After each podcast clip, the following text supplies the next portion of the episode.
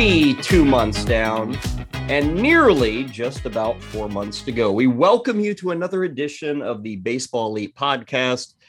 Kyle Elfrink and Ray Flowers. And uh, Ray, we're, we're always looking for milestones. We're always looking for um, reasons to say, you've been this far and you only have this far to go. Um, I guess we can add another one to the ledger. Um, two months down, four to go. Memorial Day holiday. Uh, it's time to get serious in fantasy baseball. It is. And I know a lot of people artificially uh, make that a, a jumping off point. And uh, actually, on Twitter at Baseball Guys, I, I, linked to the question this week in the Tout Wars Roundtable, which was exactly, "Hey, we're at the Memorial Day holiday. Uh, is this where you reassess your team?" So a lot of people chimed in. People can find a link to that. I know it's a traditional point that, that people start getting, I guess, really serious about things. Kyle, though, I think they should have been serious all along. Yeah, I, I wanted to officially give May a chance to to conclude uh, before you and I started looking back at the first two months. So we'll actually do that midweek. Um, so if anybody was was waiting to hear that, that's going to come midweek. Uh, today we got stuff to recap from the weekend. Um, you know, player profiles, weekly preview, all that stuff is coming your way. Waiver bids. So we're going to be b- uh, busy as usual, and you know we're, we're going to start by uh, delving into one of Ray's big topics um, that he had. I think um, posted maybe late last week, but we're going to give it a little time here on Memorial Day because Ray, what more should you do on a holiday like this than um, look at ways to save the world? And you know, we're we're going to dig into this here momentarily, but Ray, the challenge that you have accepted with this article over at fantasyguru.com is it appears you're trying to save the fantasy baseball playing world. I am. That's my yeah. goal, Kyle. Someone needs to do it. Um, so I am ready for the scorn that I have somewhat received to date, but it's necessary. I Jeff Jeff Mans and I've talked about this a lot on Sirius, and you know the I, am just let's just be honest. It's a holiday, you know, like you said, we're reassessing everything. Let's reassess this. The idea that fantasy baseball is fine is inerrant. It's incorrect. It is not fine. Interest is down in baseball interest is down in fantasy baseball. It's true. And just because your home league has been going for 20 years, that's great. I'm not, you know, that stuff's fantastic. I know the NFBC is doing well, terrific but the millions and millions and millions of people that play fantasy baseball just aren't as engaged as they used to be, Kyle. Absolutely. So we're going to start there with our uh, starting nine on this edition of the Baseball Elite podcast, Saving Fantasy Baseball. Ray will give us a, a few of the ideas that he has come up with and uh, that you can uh, follow in depth uh, over in that article. In the two spot, we'll check in on the waiver bids and wins, uh, most notably in the SiriusXM Host League that both Ray and I are a part of. Big, big bid on Alex Manoah. I'm sure that Ray has some thoughts on that. Uh, speaking of Manoah and bidding for him, how uh, how about that other pitcher that people won't even get a chance to bid on because he has been owned since draft day in March, but we've yet to see him in the big leagues. How are things going for Mackenzie Gore at AAA? When might we see him? We'll get you an update on the Uber pitching prospect there in the four spot. I had a buddy ask me this week, um, and he actually plays fantasy baseball uh, and, and really enjoys it. He's one of the hardcore guys like Ray and I. And he goes, Why am I suddenly seeing this CSW percentage literally everywhere? Like from zero to a 100 in a month of called strike swing percentage. Um, all of this stuff, you're seeing it a load. We'll dig into the number and why it's important. Player pro- profile We'll take a look at a rebounding Yusei Kikuchi of the Seattle Mariners. He was good again on Sunday. Hit you with some news and notes in the sixth spot. Seven, we'll do the weekly planner highlights. Rob Povia has the article over at uh, Fantasy Guru, and uh, we'll spotlight a few of the things that he spotlighted in that article. Then we'll hit you with the random reference at eight and the stamp of approval at nine. Ray, our leadoff hitter, saving fantasy baseball. Um, we may not even need another eight hitters after this bit. Um, a lot of things that you point to in the article, you posted it on May 28th. So it was a few days back. And as you already noted, um, maybe it's getting a little long in the tooth, fantasy baseball. And, and even the game of baseball is getting a little long on the tooth. And they're obviously trying to fix things, and people are responding to the game that they're seeing. So you know, why don't we try to fix things? Um, hit me with your your three biggest suggestions. Your your mm. three that you think are most critical to improving this game that you and I and, and so many of our listeners love? Where, where do you start? Needed changes in fantasy baseball is the title, and it's a free article. So everyone listening to this can go read it. You don't have to be a subscriber, it's free. Um, boy, if I had to choose three, because I don't know, there's 10, 12 in this article. Um, I would say number one, we and I don't like this personally, but we need leagues to be head to head. We just do. Um, I think head to head in fantasy baseball is ridiculous. Um, the and I was answering a question this morning. Do I start Dylan Cease over John Means or Julio Urias? Why? Because Dylan Cease might have two starts this week. You should never be benching Means and Urias for Cease. Should, they're not. He's not a better pitcher, but so we run into issues like that. We run into issues with, you know, how do we operate the waiver wire and such. But head to head has to be where it is because people lose interest. They just do. They lose interest over the course of the, the, season. They think it's too long. I think that's a good way, Kyle, to start out, you know, changing the matchup base because then you can always beat your boss or your sister or your brother or your cousin. You can always beat them. It doesn't matter if you're one and nine. You can still kick their ass in week 11. Mm-hmm. So I think that's the number one option. Um, two, we have to do something about roster construction. And I don't really know what that is, and I think I, I, you know, and I, I have a whole bunch of suggestions there. Do we do we go infield, outfield? Do we go more UT? Do we remove catchers? Like we need to do something about roster construction because I. I'm constantly getting questions, and this league uses five outfielders, this four, this three. This league has eight bench. This league has no bench. Like it's all over the place. So I think we need to come up with something more defined because the standards that we use 14 hitters, nine pitchers, no one uses those. So we need to come up with a better plan there.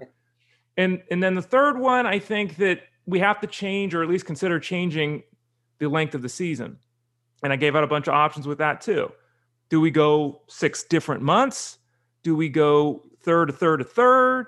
Do do we only do we go by halves? We have to also change that. So I think that we need to talk about making sweeping changes, Kyle, not just to lineups and how we play the game, but the, the format of it as well. Yeah, these are dramatic. And, you know, Ray, I applaud you because I, like you noted, you're not in favor of most of these, but you realize just because you're in the minority doesn't mean we shouldn't make the change. Like that head to head thing, I'm, I'm right there with you.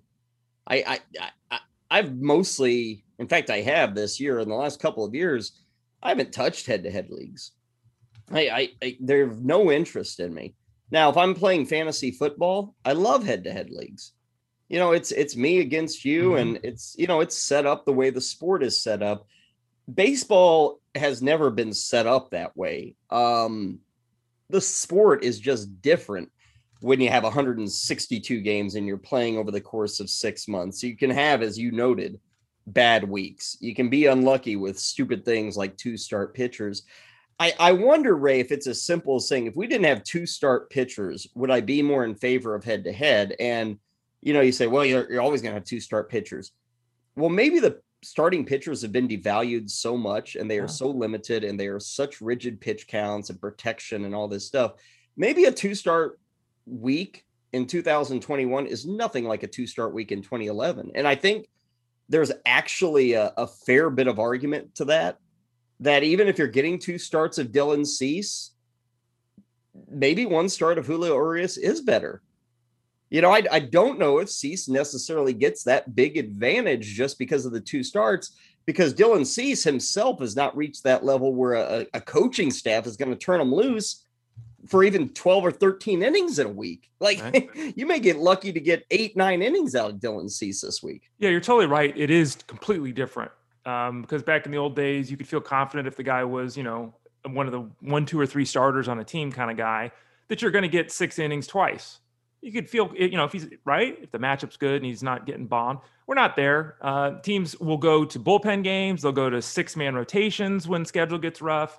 We've got all this asinine double header stuff that we're dealing with. I mean, so yeah, the two start component shouldn't be a reason not to do head to head because I, I, agree with you. The importance of it is much reduced. And there's ways around this too. Because I see people say we're in a head to head league and we run waivers every day. You can't run waivers every day from a head to head league. Yeah. You can't, you can't do that. You run waivers once a week. If you want to allow people to change your lineups every day, okay. But you can't run waivers every day because then you end up with this scenario where, and I've told this story before. There was a guy the last time I, I played in an open waiver wire league, it wasn't even head to head. He had 407 moves. And that wasn't even head to head. So you, yeah. So if you're going to do head to head, you can do things like lock the waiver wire down. You can do, you know, the limit of innings. I don't really like that part, but yeah, just to pull back, I, there's more concerns in the two start thing. I just threw that out. There's concerns yeah. of, you know, 27 at bats. What the hell does that mean? I mean, it doesn't mean anything. So, but yeah, the two start component is less of a, a, roadblock today than it would have been 10 years ago. No, I, I focus on that because that's what is is like there's a whole industry of writers and analysts in the fantasy world that all they do is talk about two star pitchers. So and and I get it, but I don't know if it's as important anymore, especially with injuries cropping up and then rainouts literally every single second you know, I don't know if it's as important or maybe deserves as much attention as it did 10 years ago. Um, now, the roster or the positional thing, gosh, you know, to me, it would be great if we could all work from the same verbiage, like we're all dealing with the same topic, subject, all that, but we aren't in fantasy baseball. But I guess for me, Ray, I've got to have the positions represented. I know some people throw out this idea of just just call them infielders and outfielders. Mm-hmm and we're done with. I can't stand that. Um, I think part of the challenge of a draft is knowing when to strike at which position. And if all of a sudden we just chronicle guys as infielders, outfielders, I think rankings become almost damn near impossible. Um, you know, we're talking about 700 players and, and trying to figure out where these guys fit. So I, am fine with one catcher leagues. I've always played two, but I'm fine with one uh, first base, second base, shortstop, third. Um, I'm fine with just a utility. I don't need a middle or a corner. You know, I'm fine with just a mm-hmm. utility infielder, any any extra corner or middle, whatever you want to do, but one spot there. And then I've always played five outfielders, but I'm fine with four. And all these numbers are lower rate from two catchers to one, you know, from maybe six or seven infielders to six, uh, from five outfielders to four. Um, and then you can throw in a UT hitter, could be the ran. And and why am I agreeable to that? Because Ray, I, I think there's just not enough in-depth knowledge for the general fan. They they get overburdened by the roster construction of a, a fantasy baseball team. Um, and and I again I, I want to be overburdened. I want to have to dig for guys, and I, I, kind of enjoy complaining that I can't find a fifth outfielder in such and such a league. You know, that's that's what I, I like the challenge of it.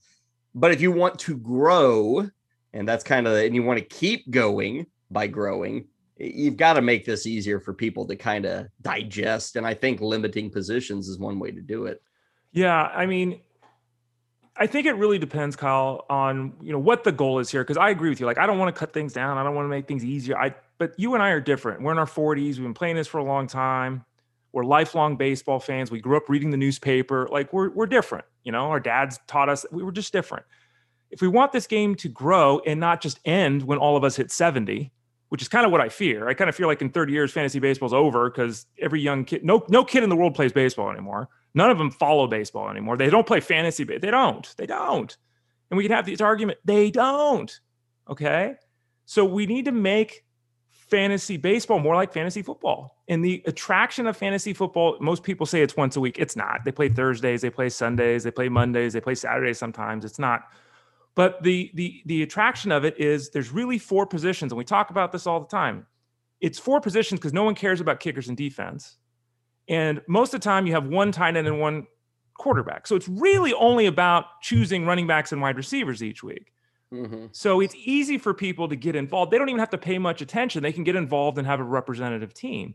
In baseball, because we're not using a point system, we're, we're talking about you have to fill this category, that category. Then we're adding on the positions, and all the positions matter. It's not like just two. It's all of. It's all eight of them in baseball. It's different. The game is more complicated from that angle, and I don't. We we have to do whatever we can to simplify it because you can only go so far. I don't want to go infield outfield. I think that's dumb. Okay, I suggested in, in the article because I've heard it from people, and you know, at one point I wanted to stuff everyone into what I wanted to do I'm realizing that what I want to do isn't what they want to do. And for this to work, we got to do what they want to do. Yeah, and and that last part you brought up about the season, how long is it? I I've totally come me personally, I don't know if I'd ever join a league like this. Uh, maybe I'd be forced to if I couldn't find enough people who wanted to do a full season like me. But Ray, I think it makes a lot of sense for people out there to conclude the season at the end of August. Um, and and there are, I think the two big arguments are it concludes before the football season. Um, and, and so everybody can have just boom, it's August 31st, season's over.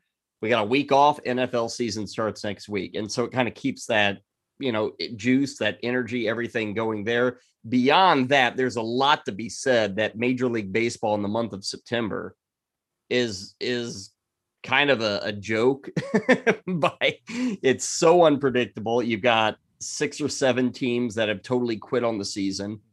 You've got guys being rested for the playoffs. You've got pitchers who are being skipped starts and protected. You've got dreamt up IL injuries, uh, things that happen all year, by the way. But I think they're the, the emphasis on them, the, the number of them is increased in the month of September. And a lot of leagues out there do like playoffs in September. And so that can throw off the fairness factor, if you will, of a fantasy baseball season. I, I, would just say you take fantasy baseball and you say from opening day to the end of August, and, and that's your schedule. Well, I mean, I, I even threw this out in the article the idea of playing half seasons because, you know, everyone's here's my thing everyone's favorite part seems to be trading and drafting, right? Those are the two favorite parts for people. Let's increase the drafting because uh, what do you hear from everyone right now? Oh, you know, I drafted, you know, Mike Trout and he's he's hurt. Oh, I drafted Luis Castillo and he's terrible. You know, that kind of stuff.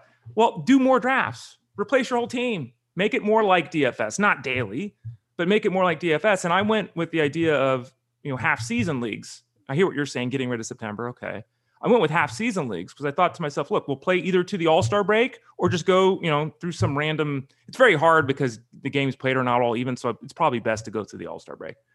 And then you can do a second draft and have the second half of the season because then you have a couple of days off of games. You've got a couple of days to set your schedule. And then the people that all they want to talk about in July is football, and we know they exist, they go away. And then you don't get the derelict owner that's not paying attention or setting their lineup in the second half. And maybe that means we go from, you know, 5 million leagues in the first half to 2.2 in the second half. I don't know. But at mm-hmm. least then you know people are a little bit more serious about it. Uh, the article's up and available. Uh, Ray, you've also got your own individual podcast that really delves into this. Mm-hmm. Um, so we just kind of wanted to give a brief run through, uh, kind of spotlight a few things. Now, Ray's got a lot more that may pique your interest. So check out the article, check out the podcast. But wanted to start uh, this week's edition by uh, d- doing a little efforting at improving this game that we all love. Uh, let's go to the two spot in the uh, starting nine. And Ray, it's our weekly check in on waiver bidding and waiver winning. We uh, all like to use the SiriusXM host league to keep it consistent here. Both Ray and I are a part of this league. And I think in every league, Ray, the big question going into last night was how much is Alek Manoah going to cost me? And you and I were on the SiriusXM show on Sunday, and um, I pretty well told you, hey, it's desperation time for me. My pitching staff sucks. My team is not doing well. I'm not really seeing much pitching anywhere on the waiver wire. So I'm going to go full bore in this league. And so, Ray, I went at 251, I think was my bid. I was a hundred bucks short on Alek Manoah, 352 bucks. Eric Halterman, uh, who I don't even think needs Alek Manoah, Uh, 352 bucks for the dude. And I, I mean, I know it's a silly price tag, Ray, but I was a desperate owner. I was pretty disappointed this morning when I woke up. Yeah, I saw a couple of people tweeting to to Vlad Sedler because he writes that the Saturday FAAB article at the site, and so I only saw two leagues to this out, but a couple people screenshotted their NFBC numbers for Manoah. In one league, uh, he went for 283, and the runner-up bid was 282. Ooh, that that has got to hurt. Uh, and then the other one, the runner-up bid was 285, and the winning bid was 421. So, I mean, and that's again, that's just two of them. I'm sure I'll look later and see if we can find more data. But uh, people are always going to overspend. We talked about it on the show. What did we say yesterday? 175, 200, and I wouldn't be surprised if it hit 25%. Well, unfortunately, um, it did, and then some. Kyle, uh, 352 to me is is banana pants, but that's what you had to pay to get this guy. Well, it's it's based off the market supply and demand, and like I said, in this league, there's very little supply. Now, it is worth mentioning, uh, Manoah was a part of this supply two weeks ago. you could have had him for for twenty bucks. So hey, I'm guilty as the next guy of of letting him slide. Uh, but the rest of the league right now, I'm looking at I'm looking through the charts and the teams. like, oh my god, there's nothing here. There's nothing on the waiver wire. So I, I I felt I was going big, but not near big enough. And all it takes is one bidder, like any market, to drive the price up. Um, I ended up sell, settling because I had like four or five pitchers um, in case I didn't get Manoah. Um, I, I went pretty high on James Kaprielian. Um, I got him for 81 bucks. Had a $39 bid on Carlos Martinez, who I can't stand, but I, I just needed someone to, to throw some pitches. I had a bid on Brad Keller in that league. Mm-hmm. Um, but I, I don't know. I mean, Kaprielian, his first few starts have been pretty good. So, mm-hmm you know, I don't think he's worth 80 bucks in this league, but I'll see what I can get because again, I'm just desperate to, to make up some ground in pitching. But uh, you know, my re- reluctance with him um, has always been that I really didn't think he was going to stick in the rotation. You've had AJ Puk and Jesus Luzardo coming, um, and as we discussed with Steve Phillips yesterday on Sirius XM, the A's appear fine with putting Luzardo in the bullpen now, I, am reading and I'm trying to figure this out. The sense I'm getting is not that they're putting him in the bullpen today and next week he's in the rotation. It's that they're going to put him in the bullpen and see how it goes. And Kaprielian, you know, pitching well, obviously is part of the reason they'd be comfortable with doing that. But that was also part of the reason I was always reluctant to go in because I just figured, you know, Luzardo's back and he's in the rotation. That's the only thing that makes sense. We'll see what the A's do. Injuries happen. You know, maybe someone slides. Uh, Cole Irvin, you know, he's kind of been mo- very moderate the last three or four times out. Uh, but yeah, that Luzardo piece is is kind of changed the way we're looking at that Oakland A's rotation. Yeah. Um, other bids and the price tags. Uh, Lucas Sims for 41 bucks in this league. JP uh, Feyereisen eight bucks.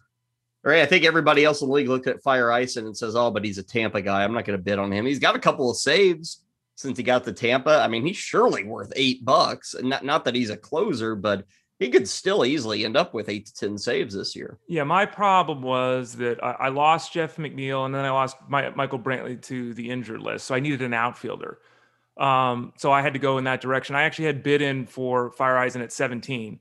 Mm. So if I didn't need an outfielder, I, he would have been on my team because that was the highest bid otherwise. Um, but yeah, it's just, you know, I got a roster crunch going that I needed a hitter. So it, that, you know, that's how this goes too. And, and a lot of times, especially in the bullpen. A lot of times that's how this works. And we talk about it a lot. You don't want to wait until the team says this guy's the closer, because then the the $8 bid is 80 at a minimum and it could be 180, right? You want to get in early. And you know, there's there were um, Lucas Sims went for $41. I don't know if he's the closer or not, but he got a couple of saves last week you know that that's you got to get in before it's official or you really have to pay up for those guys well circling back to uh, your search for an outfielder ray i guess you circled back to a guy you dropped two weeks ago did mm-hmm. jeff mans crack the whip on you did he get upset with you was he pissed off when you dropped andrew vaughn and this week you picked him up again yeah i know it's a, such a waste to do that too but um I mean, you look like it's, it's Rob Refsnyder. Pay it's much. Like, it was twenty eight bucks. Yeah, and honestly, luckily, to be honest with you, because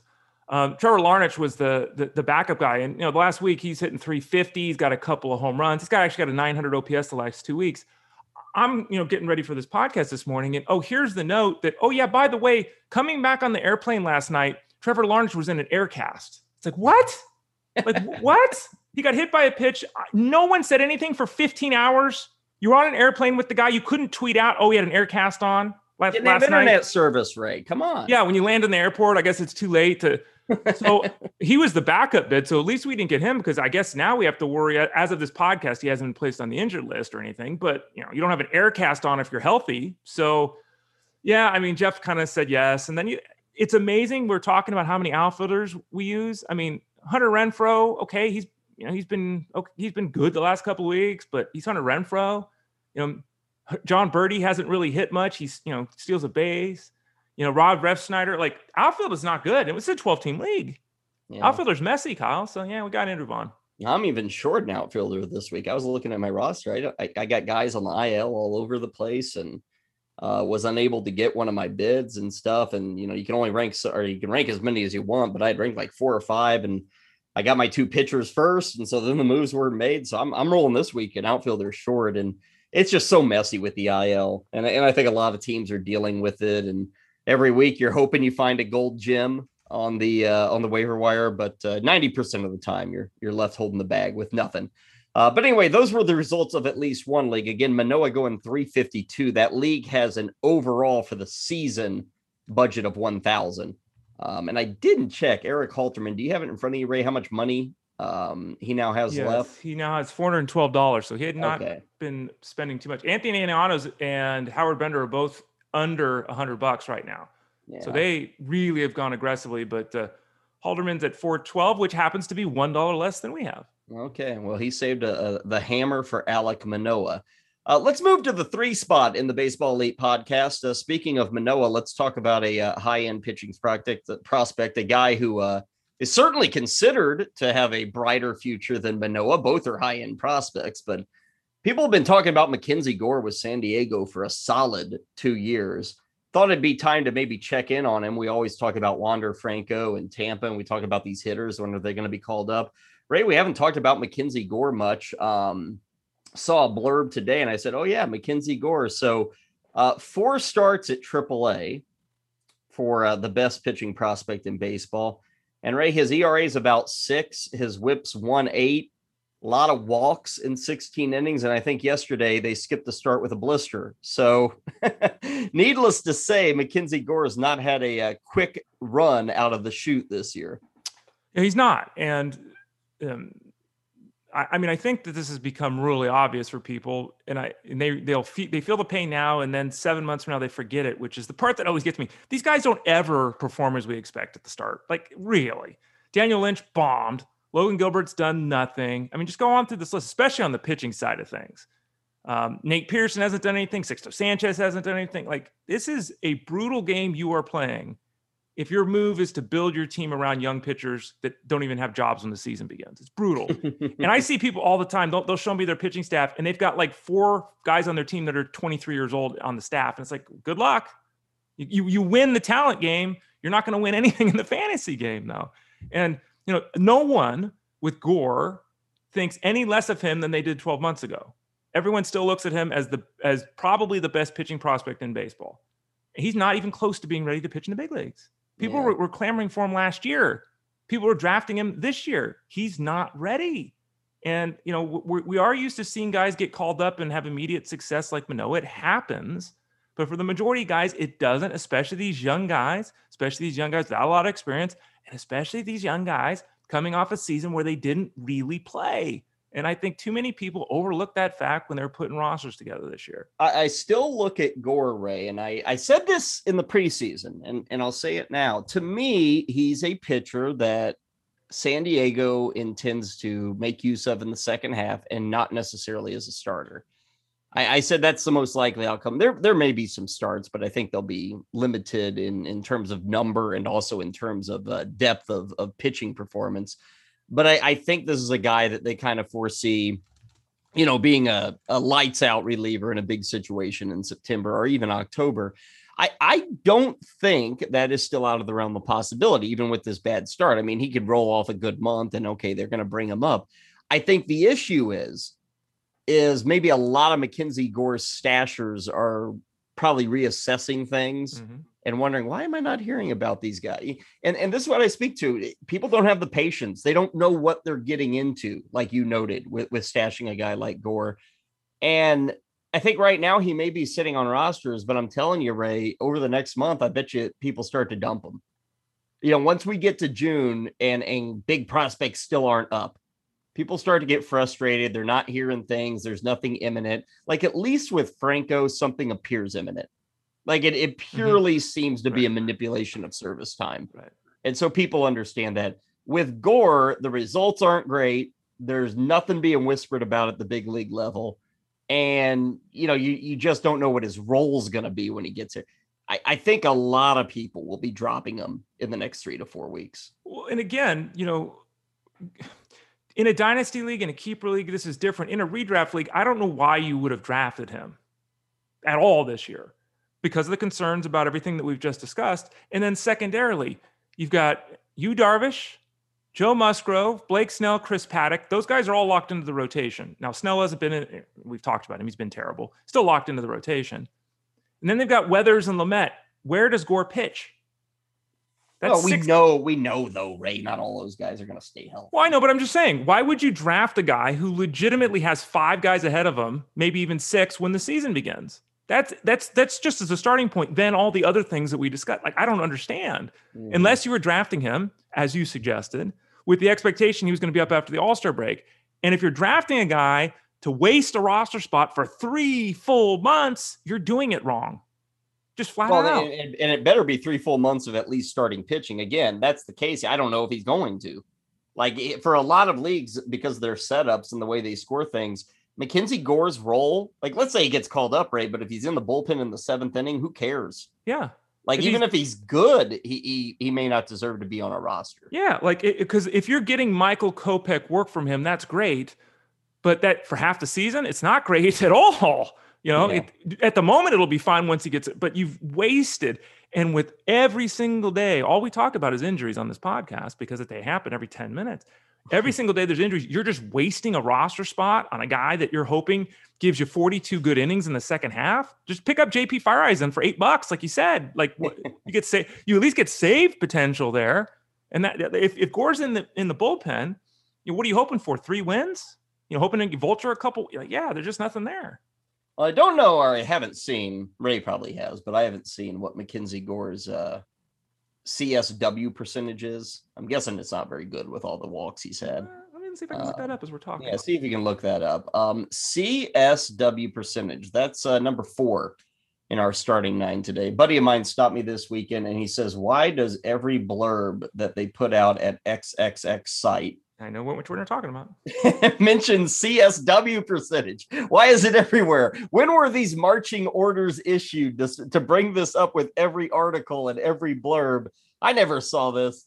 And and Ray, he's he's a guy who loves baseball, but he's not somebody who you know it, it goes crazy for everything that's produced, audio and visually, and the written word, all that. You know, he's just a fantasy baseball fan who knows what he's doing. Um, but he said it's just crazy. It's everywhere. And, and I think he's right, Ray. I started to think, and it's like, it feels like two years ago, I never, ever, ever saw this. And now it is on almost every write up of a pitcher.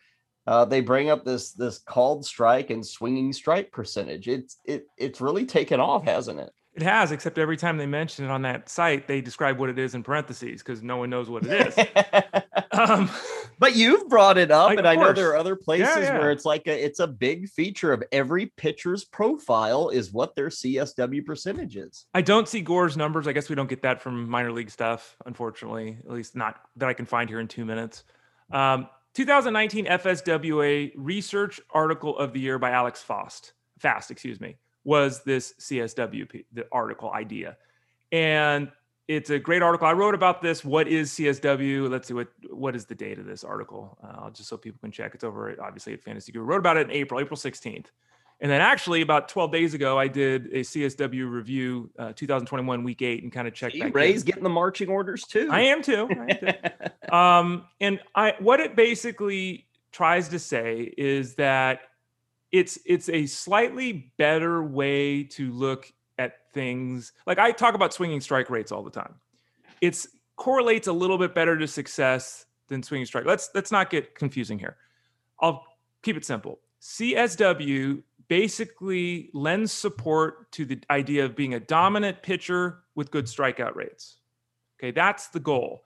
And it's it's more it seems to be more accurate than something like a swinging strike rate because we'll say all the time, oh, you know, last season, let, us pull up the numbers as we're talking. Last perfect example of this is, is, is uh, Zack Wheeler. Zack Wheeler, if you look at his production last year in the strikeout column, it caved. And this is a guy that strikes out a batter an inning, right? And last year it was 6.7 per nine innings. Terrible, right? So on the surface, dude lost two two plus strikeouts per inning. What the hell's wrong with him? And you start digging a little deeper and you say to yourself, well, what does the supporting data say about that? The supporting data says about that his swinging strike rate was actually above his career number. Okay, well, that doesn't speak to the, the loss and strikeouts. What about his CSW? His CSW was actually above his career number. So both of those numbers suggested strongly that his strikeout rate would go up this year. What's happened? Strikeout rate has gone through the roof this year. Yeah, it's really shot up. Really have. Now, his swinging strike rate and his CSW have gone way up. So there's been corresponding there. But he's a perfect example of a guy. If you just looked at the strikeout numbers, you would say, oh boy, there's concern here because that number went way down. But when you look at swinging strike rate and then more directly CSW, it did predict a rebound in that column. Yeah, the CSW also gets the the you know un I should say the taken strike, if you will, um, that hitters just see go by and it's called for a strike by the umpire. And uh, Ray, I would ask what makes a good percentage. I, I mm-hmm. guess you know if you're in the 35 percent for a game, that's good, isn't Excellent. it? Yeah, yeah, yeah, that's excellent. That's on the high end. Right. We, we see some. You, will see a lot of dominant games, and you know, like you bring up Wheeler, he had 14 Ks, I guess, the other day, and I think it was like 40 something percent. Yeah, uh, was his CSW. So I guess for a season, are you looking for a guy in the low 30s? Then. Well, if I were to give a key, and it's in again, it's in the articles over at the site. Um, 35 and up is excellent. So that's like Hall of Fame level. Now, what oftentimes you'll see is they'll the information sources will parse it out and they'll say it's 40% on his fastball, it's 18% on his slider or whatever. Oh, so yeah. sometimes when you're seeing 40%, it's not 40% for the game, it's 40% for that pitch. Um, a 40% mark is just out of this world. So 35% is excellent. Over 30% is really good. The league average is about 28%. Okay. So 28% is the league average. So obviously anything above or below that, that's kind of your baseline. Well, and, and what I almost sense the stat as, Ray, is a stat that shows a little bit of appreciation to to the uh, catcher or the pitching coach or even the pitcher for how they go about mixing and matching and approaching a hitter because mm-hmm. that called strike too is kind of keeping a hitter off balance that swinging strike it's almost an appreciation for the ability to keep a batter not so locked in to yeah, keep them a little yeah you know, is struggling with, you know, what pitch is going to come next mm-hmm. and is this going to be a wasted pitch or gosh, is this guy going to really attack me at 0-2? I think that pitcher kind of gives credit to the whole staff, you know, the, the, the, the coach, the catcher, and the pitcher putting that number together. Like, you know, in reality, I, Alex did a great job here because what he did is he took something that's very, I mean, let's be honest, this is a, a very simple idea yeah, it's no very one... easy to keep. You know, it's not like some in-depth yep. stat with 500, you know, math yep. moves. yep. It. It's a very simple thing. It's very intuitive. It's very logical, and quite frankly, we're all stupid for not coming up with it. and I'm not taking anything away from him because he's he did. I didn't. I never did it. I've been doing this for 20 years. But like you're saying, you know, we just talked about the league average rate being 28%. Ryan Yarbrough doesn't strike anyone out, right? No, it never strikes anyone out. His career mark is 27%, and last year it was 29 because what does he do? He does exactly what you just described. He keeps guys off balance. He changes the, the ice side of the batter. He's in and out of the strike zone. He's he's up. He's down. He's in. He's out. He pitches, and normally we we in you know in his and this is this is the next level thing too. In his case, in the case of, of a guy like Yarbrough, you have to just not focus on the one number because while that number suggests well, this is pretty impressive, you know, he doesn't he still doesn't miss bats because he, he doesn't have the stuff to miss bats. When he makes his pitch, he gets a swinging miss. When he's when he's off his target, he gets hit. So it, the CSW is not an answer by any means to some, to anything really overall. But in the the the main of we're talking about strikeout potential, it's a very useful tool. Well, on Sunday, um, the guy we're going to spend a little time on a player profile here. Um, I think his CSW percentage was 28.8 uh, strikes looking and strikes swung at. Uh, Yusei Kikuchi was that man, 104 pitches, uh, 16 strikes looking, 14 strikes swinging, um, which is about his yearly number. He's pretty well right around those spots. I think for the year, he's at 32%, though. So he's actually kind of down yesterday. Mm-hmm. Uh, but Ray, it was another good outing for Yusei Kikuchi, another quality start outing. Uh, this dude's on a run, man of quality starts. Uh, now he he didn't officially get one yet. Well, no, he did. He went six and two thirds innings. Uh, but I think Ray, we're we're up to what like six straight starts.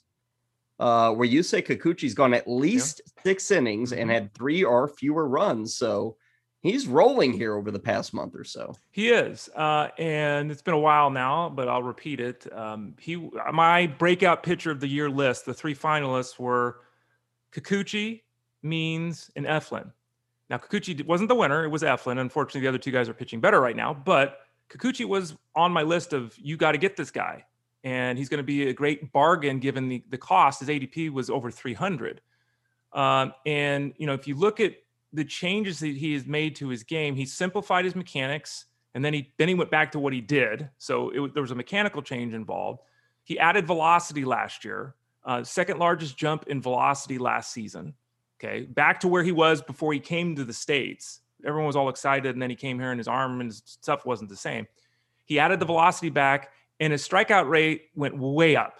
Okay, you combine that with the ability to generate ground balls, which is something he can do, and you've got a pitcher that's intriguing. So I'm not at all surprised to see that he has had success this year, Kyle because again, the velocity's back, the ability to miss bats is back, and he gets strikeouts. And quite honestly, if you just throw strikes for the most part doing that, you don't issue free passes, that profile leads to success. And it's a matter of how high that success goes with the other parts. I, I don't know if it goes like what level does it go to with Kikuchi, Ray? I don't think we're ever going to be sitting here talking about Yusei Kikuchi is like a top 30 pitcher.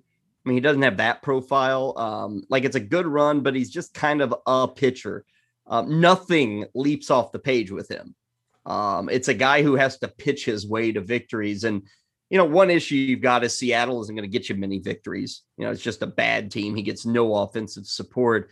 And and you just wonder, even a good year for Yusei Kikuchi, is it eight victories with like a three six ERA and a mm-hmm. 110 whip mm-hmm. and you know eight and a half Ks per nine innings? Let's I kind of wonder if that's what you're looking at with him. Yeah, well, the win thing we can't. I mean, Seattle's hideous. I'll so, call it Ray. He's going to be under 10. very well could be. And it's not his fault. And, you know, that that we know Seattle's offense is hideous. So I, am going to remove that. It, it, in terms of his fantasy value, you can't, but I'm going to remove it for the sake of our discussion because it's, you know, if he's pitching this way and he's going to win seven games, that's not on him. Um, a strikeout inning is not impressive today as it would have been 10 years ago, right? Of course. But it's still it's it keeps you even with everyone else, right? There's guys that are 12, 13, I know what I'm saying, but the league average is right about one per inning. So he's right there. The walks are back to the level that he was at his first season. So again, he's brought that back under control. He has been unfortunate with the home run this year. He's given up 11 home runs this season. Hasn't he been that way for his career though?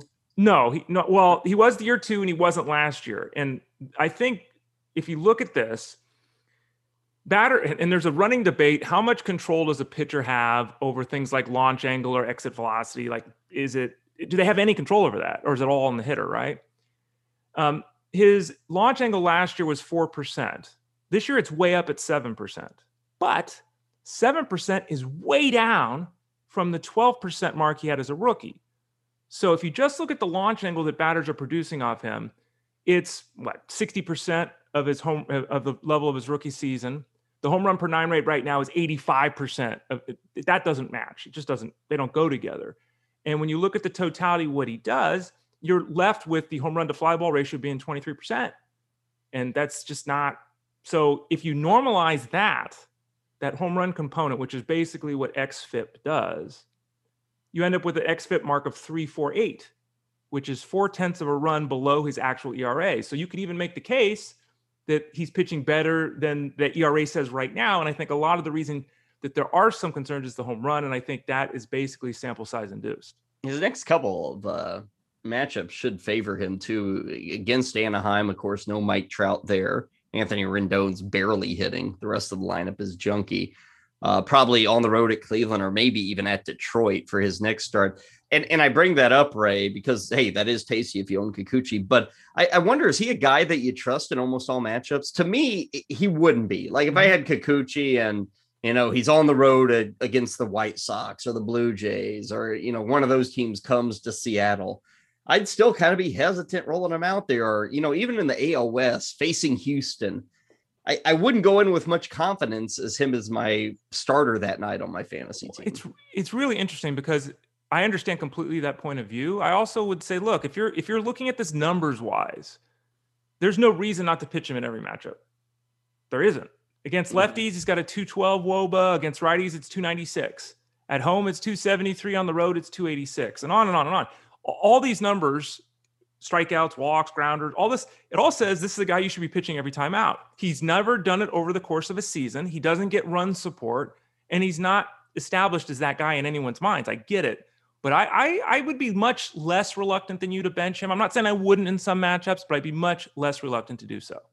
The uh, player profile of Yusei Kikuchi. Let's go to the news and notes section, number six here on the podcast. And as usual, injuries. Um, maybe we'll start with some good news today. Uh, the Mets set to activate Pete Alonso. Kevin Pillar sounds like he's going to be back in a couple of days. So maybe they're getting healthier and healthier.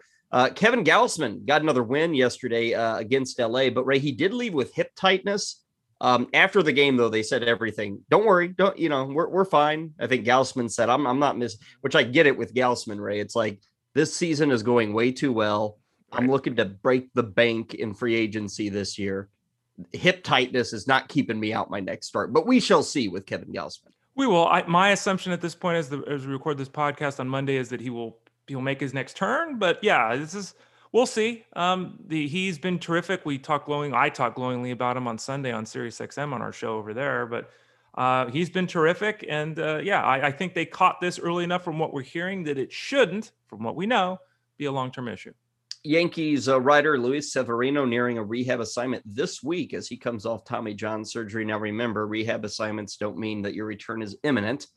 Noah Syndergaard proved that just last week. Uh, a couple of other things. Michael Kopech placed on the IL, uh, hamstring injury for him. Uh, the Pirates say that, quote, all reports have been good on Ke'Bryan Hayes' rehab assignment. Okay, Ray. I mean, after the two months one. of it not being good, Kyle, the last week has been good. Yeah, been a long one. And then over the weekend, um, if you missed it, Marcell Ozuna uh, was arrested for, um, I think it was strangulation, battery, assault, things that are bad. Um, he's going to be out anyway for six weeks with some broken fingers, but could miss a ton of time. Um, Ray, you noted this, I guess, over the weekend, and maybe a week from now we're dumping this guy and and there are a lot of people that said screw this i'm out of it on Ozuna mm-hmm. but I, I, guess we should give it at least a few days before people just move on. There's I, I, think it's very unlikely that he's back once the injury heal is healed because ray there's got to be a suspension uh, coming for Ozuna too. A lot of people uh, might be well warranted to move on from Ozuna right now. Look if you want to we don't know if what has been you know the accusations are accurate or not. But i will say this thing this was witnessed by multiple police officers. So it sure seems that way. If you wanted yeah, to drop he's, up against a stacked deck there. Yeah yeah. If you want to drop him because you think he's a horrible human being ray flowers is not going to stand in your way of doing that. Okay we all should know that by now. Uh, the advantage you have with holding on to Ozuna is that he's on the injured list so if you've got an IL spot, you can put him on there, and he's not hurting you right now in terms of wasting a roster spot. If you don't have an injured list, I think I think you then in that case move on. Um, just to say it, you know, it, it it it's extremely possible that he doesn't play another game this season. Uh huh. Yeah. I mean that's extreme, and it's also possible. I did some looking into this. Even if his significant other doesn't press charges, because the police saw it and the police reports follow, the, the DA could still press charges against him. So he could end up in jail I mean, frankly, that that, that is a potential outcome here. So yeah, it, it is quite possible that Ozuna never never plays. It's possible he never plays baseball again. To be fair, it's possible, and it certainly is possible that he doesn't play again this season. Uh, who knows when we're going to see Kenta Maeda again? Um, not because of anything like Ozuna, uh, thank God, but uh, Kenta Maeda Ray, who we've been hearing about the growing injury for like two weeks now, even enough to put him on the IL officially with a growing injury. Um, now the Twins are more worried about his arm that is growing, and that makes sense. He's been terrible this year, uh, but we just don't know what the status is. We don't know when he might be back. Uh, Kenta Maeda owners are just stuck in limbo right now. Yeah, and I'm I went off on this on the Twins yesterday on Sirius XM. By the way, our shows um, are on Saturdays and Sundays from three to five Eastern. We usually wait to the end, Kyle. Let's do it early. Three to five Eastern, uh, Saturday and Sunday on Sirius XM Fantasy Sports Radio. And Con and I are also on Friday nights from eight to uh, from ten to twelve. Those are all Eastern times. And I, I went off and I said, look, you know, and you went off too, because it's like, you know, could we have been given this information earlier? I mean, you know, because you said the whole time he was fine. And yesterday you said he's not. Like, I don't, just don't say anything. If someone asks you if his arm is okay, take the next question. Don't and, don't well, lie for, about for me, it. Ray, the, the yeah, it's the lying about it. It's not so much with Maeda, you know, or that particular player. It's just the idea that you've now delegitimized. You know, you delegitimize every injury. Yeah. That you talk about. Yep. Because I don't I don't know if you're telling the how am I to figure out when you're telling the truth or not? So like when you when you have these cases where the injury mysteriously changes and then oh yeah, actually he's been hurt. It I, I the player individually who cares? I but it's the idea of then why are we even reporting injuries if everybody's just lying at will whenever they feel like it? as to what the situation is. And and hey, all we do on this show, it feels like, is talk about injuries. And and who knows, Ray, how accurate we're even at with the information that that we're using. It it just you know it starts to get into a really shady aspect. I feel of the sport. Yeah, all these all these sports are are very lucky that Ray Flowers isn't the commissioner. Because I, I would be finding the shit, and I swore, out of everyone that lied. Okay. You you know, you, you can say he's got an ankle issue and not tell me the tendons are torn right? But he's got an ankle issue. Okay.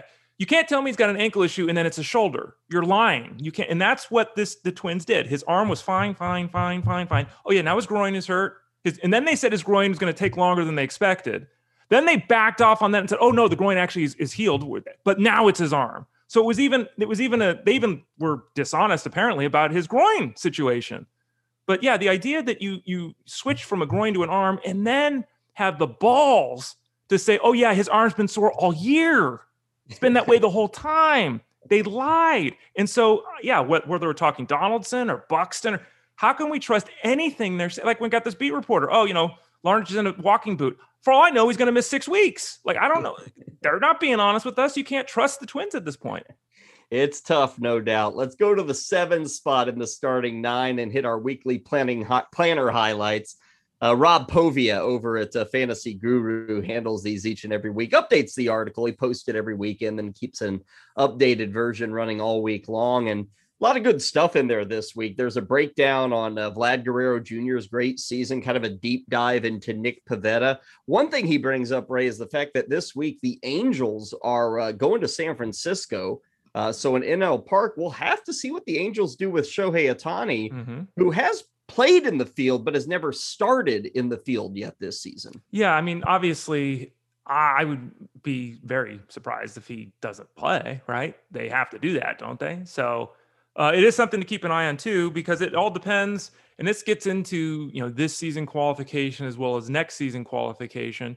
Um, because you know as a UT guy you're very limited right that's for years why some people didn't take Ortiz or didn't take Cruz or maybe Stan because you're limited to that if he picks up outfield eligibility heading into next season really opens things up he's played four games in the outfield five and a third innings okay but he's played four games in the outfield so if your league isn't games started it's just games played a lot of leagues are five games for qualification edition in hmm. season mm, yeah. so he might get that this week uh, and then it's a matter of what your league would carry over to next season. And, and, let me just add, Ray, I've been one of those who has avoided the UT guy for years and years and mm-hmm. years. And mm-hmm. this year, I feel like dipped my toe into it more than ever before. I got Yordan Alvarez, mm-hmm. and Ray, I hate it. Mm. I hate it. The, the the amount of blocking that is done, and I can't do anything. Can't move this guy. I can't add an extra player in the UT spot. It has been infuriating. Like it's it's been really. I I I kind of regret the decision. It's Alvarez has been fine. I mean, injuries have kind of upset me, but I, I just hate the positional lockdown. And I kind of gave into the idea of, oh, you get the numbers though, and, and who's this? But man, it's just been so quiet and I can't make moves. And I end up leaving good guys on the bench because I have nowhere to put them. Yeah, the toughest thing for me is that I have in multiple leagues JD Martinez because I felt he was being undervalued everywhere. And, you know, if he's a UT only player, I'm working on a Thursday, right? And I've got three open outfield spots I can't move him to the outfield to put someone else at UT that plays second base or whatever, like you're talking about. So now I can't play the second baseman, and then I can't make a move. I just have open spots. So I understand what you're saying. Um, I think that my preference would be to avoid a UT guy. But again, I drafted JD Martinez all over the place this year because I just thought the value was there. Yeah, well, I, I don't even think I would be complaining if I had JD. No, okay. you know, he's, he's done enough to to uh, maybe overcome the the UT lockdown that he has. Um, also, one other thing over at the Weekly Planner talking about the Boston Hitters. Speaking of JD Martinez, uh, they're out of Fenway this week, but they do have four games in Houston and three at Yankee Stadium. If you're gonna leave Fenway, Ray, those are two good spots to go to. You get to go to Minute Maid and then up uh, to, to, the Bronx and Yankee Stadium. Yep, that may not be quote unquote the best draw you could ever get, but it's got to be top five. Uh, it's a great place to be for that team. Time now to go to the eighth spot in our uh, edition here of the Baseball Elite podcast. It's time to dial up another random reference. Baseballreference.com is where we go to. We click the uh, random pages button, and again, we just see where it sends us. And quite often, it kind of sends us to a box score, I guess, because there's like trillions of box scores. Um, oh, by the way, Josh Donaldson yesterday scored the two what, two millionth run. Was that Yeah. right? Two million. Yeah, so we got our 2000th player this year and our 2 millionth run this we- year, which is kind of cool, all within like a week of each other. Yeah, uh, and there's- believe it or not. there was a, a bunch of back and forth. I saw John Thorn, who's the official baseball historian, talking about this. Like it was reported that I forget who it was scored the two millionth run. He's like, no, I'm the baseball historian, guys. No, that's not when baseball. So I guess they finally looked at it again and said, oh yeah, well we're, we're using the wrong start date. Um, and so uh, yeah, it happened with Josh Donaldson, and he had a little thing on Twitter that I retweeted. Uh, people can find it on my Twitter account at Baseball Guys. The first major league run scored officially on April 22nd, 1876. Woo! 1876. So it took us a hundred and almost 50 years Tim uh, to get 2 million runs. That's with an offensive explosion over the last 25 years. Mhm. So, um, well, our random reference today takes us to June 24th of 1993. Oakland visiting the Kingdome in Seattle. Uh, Oakland wins it three to two. Dennis Eckersley with the win. Um, Eckersley out of the bullpen, and Ray, it was a complete game loss for Randy Johnson. he, he struck out 14 guys. Ooh. He walked eight, and he lost this game by a final score of three to two. just re- remarkable. Yeah, wins and losses don't mean anything. Um, that's pretty awful uh, for him. He, he won 19 games on the year, Kyle, so that cost him 20 victories, uh, which is, is pretty interesting. But uh, yeah, he, he obviously, we talked about him previously. We had another game come up where he wasn't pitching well at the start of his career. This is in the, the salad days for him. Eckersley, Dennis Eckersley, um, obviously, for those people that just remember him as a closer, was a starting pitcher as well. He won 20 games. No hitter or perfect game for him, Kyle. Was no hitter, right? For who? Eckersley? Uh, no hitter. Yeah, Yeah, yeah. believe Dude, no-hitter. uh, before he transitioned and, and became, you know, the, the remarkable reliever. It's pretty amazing. Eckersley, by the way, 197 victories, 390 saves. That's Yeah. pretty remarkable work. Yeah, this got his second victory of the year in June. Uh, Randy Johnson fell to nine and four with the loss.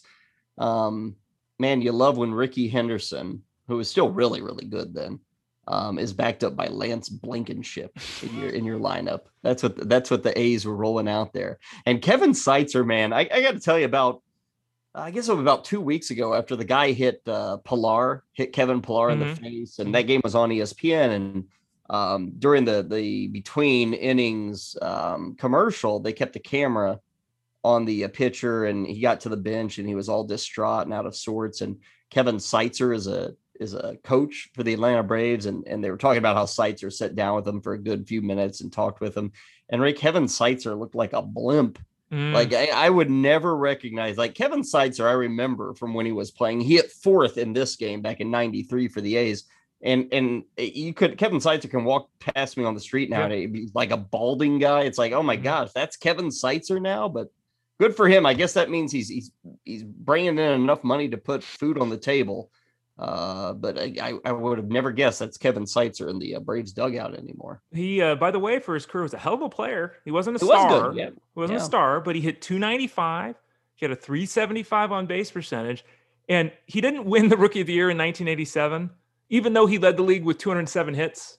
Um, he had hit 323 that year uh, to start his career. Uh, let's see who who won that year. Oh, um, Mark McGwire. That's right. 49 home runs did it for McGwire. Yeah, that'll beat you. That'll do it. Yeah. But uh, yeah, 295 with a 375 career on base percentage for a guy that played more than a decade. He was a really good player. Doesn't that suck? It just kind of this dumb luck of when was your rookie year? Like Kevin Seitzer can say, "Man, I had 207 hits and led the that that American League included the likes of you know Wade Boggs and Kirby Puckett were Yeah. playing back then, yeah. um, and and he led the league, and yet because of Mark McGwire, he finishes second. Like a year later, he probably walks away with the rookie of the year. Yeah. Like in, instead of battling Mark McGwire, he's up against like I don't know Matt Nokes or something. no, no, nokes. Nice. and he easily gets that Rookie of the Year award. Uh, stamp of approval time. It's how we like to uh, end each edition of the Baseball Elite podcast. Ray, what gets the thumbs up from you? Um, the Bourne novels by Robert Ludlum. Now, they're Eric Van Lustbader or whatever did a bunch of new ones and all that, but I'm talking about the original three by Robert Ludlum, The Bourne Identity, The Bourne Supremacy, and The Bourne Ultimatum. If you like the movies, you should read the books because the books aren't even hardly about what the movies are about. It's a totally different, it's the same idea of amnesia and all that, but totally different storylines. But I tell you what, Kyle, that's, and you're into the spy stuff and everything, but that Ludlum could write. Um, mm-hmm. Very, very, you know, dense, information filled, twists and turns. So those three Robert Ludlum Bourne novels. Well, I'll, I'll follow up your uh, spy uh, stamp of approval with one of my own. A lot of people saw what was it last week that Amazon uh, is in the process of buying MGM. And Ray, it has me excited because we know what's next. Mm-mm. It means we're gonna get a bunch of like James Bond offshoots on Amazon Prime. You know, just like we've got like on Disney Plus with the Mandalorian, and you know the these like tertiary characters Good or word. supporting acts in the movies, and they give kind of their own spin-off. Mm-hmm. I'm a mm-hmm. huge Bond guy and and Ray, I want to know about Baby Jaws. You know, before he before he turned into the real Jaws. But even like you know, like Felix Leiter, who's the CIA. Mm-hmm. Give me a series about Felix Leiter. So I'm kind. It may be seven years from now, but I'm kind of excited to see if they come up with um, you know, some series on yeah. uh, Amazon Prime that deal with the Bond universe. Yeah, I mean, I I recently watched. Um, what was it? It was the Bourne Legacy um, which you know, uh, starring Jeremy Renner. Yeah, he was um, the fill-in for an episode. Yeah, yeah, they did that, and then there was actually I haven't seen it, but there was a Treadstone TV series that I was hunting around to see if it was on Amazon. I never, it was only on for a season on TV, but yeah, I think exploring the universes, if you're into whatever it might be, you know, for the average person, they're not going to care if it's not good. But like The Mandalorian was good. Like I think people that were just into sci-fi watched that because it was good, let alone that it was attached to Star Wars. And so whether or not people love James Bond, they love good spy stuff. So if they do that well, it's a bonus for everyone. Yeah, so I hope that's the case. I don't know. I think uh, everybody hates Jeffrey Bezos and many hate Amazon, but I'll give him my stamp of approval today, at least. Okay, that'll take us to the end of things. Ray, as we head out the pod door, uh, where can the folks find you this week? Folks can find me at Sirius. Oh, I don't even know where I'm talking. They find you at Sirius. They can XM. too. They yeah. can't find me there. Um, not on Twitter anymore for until football season, but we're on uh, Fridays from 10 to 12, Saturdays and Sundays from 3 to 5. Those are all Eastern. I'm also on with Jeff Mans on Wednesdays from 4 to 6. On Twitter at Baseball Guys, on Instagram at the Ray Flowers. Uh, and then uh, also in the chat room, uh, it's really gotten. I've you know I ch- kind of challenge people to take advantage of the chat room, and they have. And you know, there's still time to sign up, folks. If you want to jump in now, you can sign up. Uh, we get chat room talks going. I answer questions every single day. You get an answer within 24 hours guaranteed. Usually it's within three or four. Um, but yeah, so we'll still help you out there if you're, you know, on the fence. You need a little bit of a boost coming down the stretch here to help you out the, the last two thirds of the season. Check us out at fantasyguru.com. As for me, I'm going to be drinking and grilling. Uh, Ray, we're recording this on Memorial Day, so as mm-hmm. soon as I sign off here, uh, cracking my first beer. Let's get this party started. Like the sound of it, Kyle. Have one for me. Yeah. Well, it's 11 a.m. where you're at. You can start. I can tell. I'm not gonna. I'm not gonna call the police, right? I gotta. I gotta dive into the rankings. I gotta work. Um, oh. the rankings update comes out tomorrow. Every. Can't you do that with a beer in your hand, Ray? Come on. I could. Would you do the rankings drunk? Let's I could do honest. the first 20 players of the position. Maybe the next 30 might be a problem. Um, oh, Ray, that, do you really think you're going to rank some guy at 24 when he should have been 39th at second base? You're not going to get that plastered. Kyle, people aren't paying money for me to give a half tossed answer to who they should have the rest of the season. Uh, I a, think you may your brain may work more uh, perfectly after a couple beers. Might work more efficiently. You never know. Um, Absolutely. First of every month. That's another part of the package. First of every month, I re-rank all 600 players. So uh, those will be out on June 1st. They'll be out on July 1st, August 1st, and September 1st. Another reason to sign up if you haven't. Okay, perfect. Well, we hope you enjoyed this edition of the podcast. We're back midweek. Uh, does it for us, does it for the podcast. We uh, always hope that we did it for you. Uh, subscribers only for the midweek one. Today's free. The early week one, we give you that one free, but the weekend, the midweek one, those are subscribers only.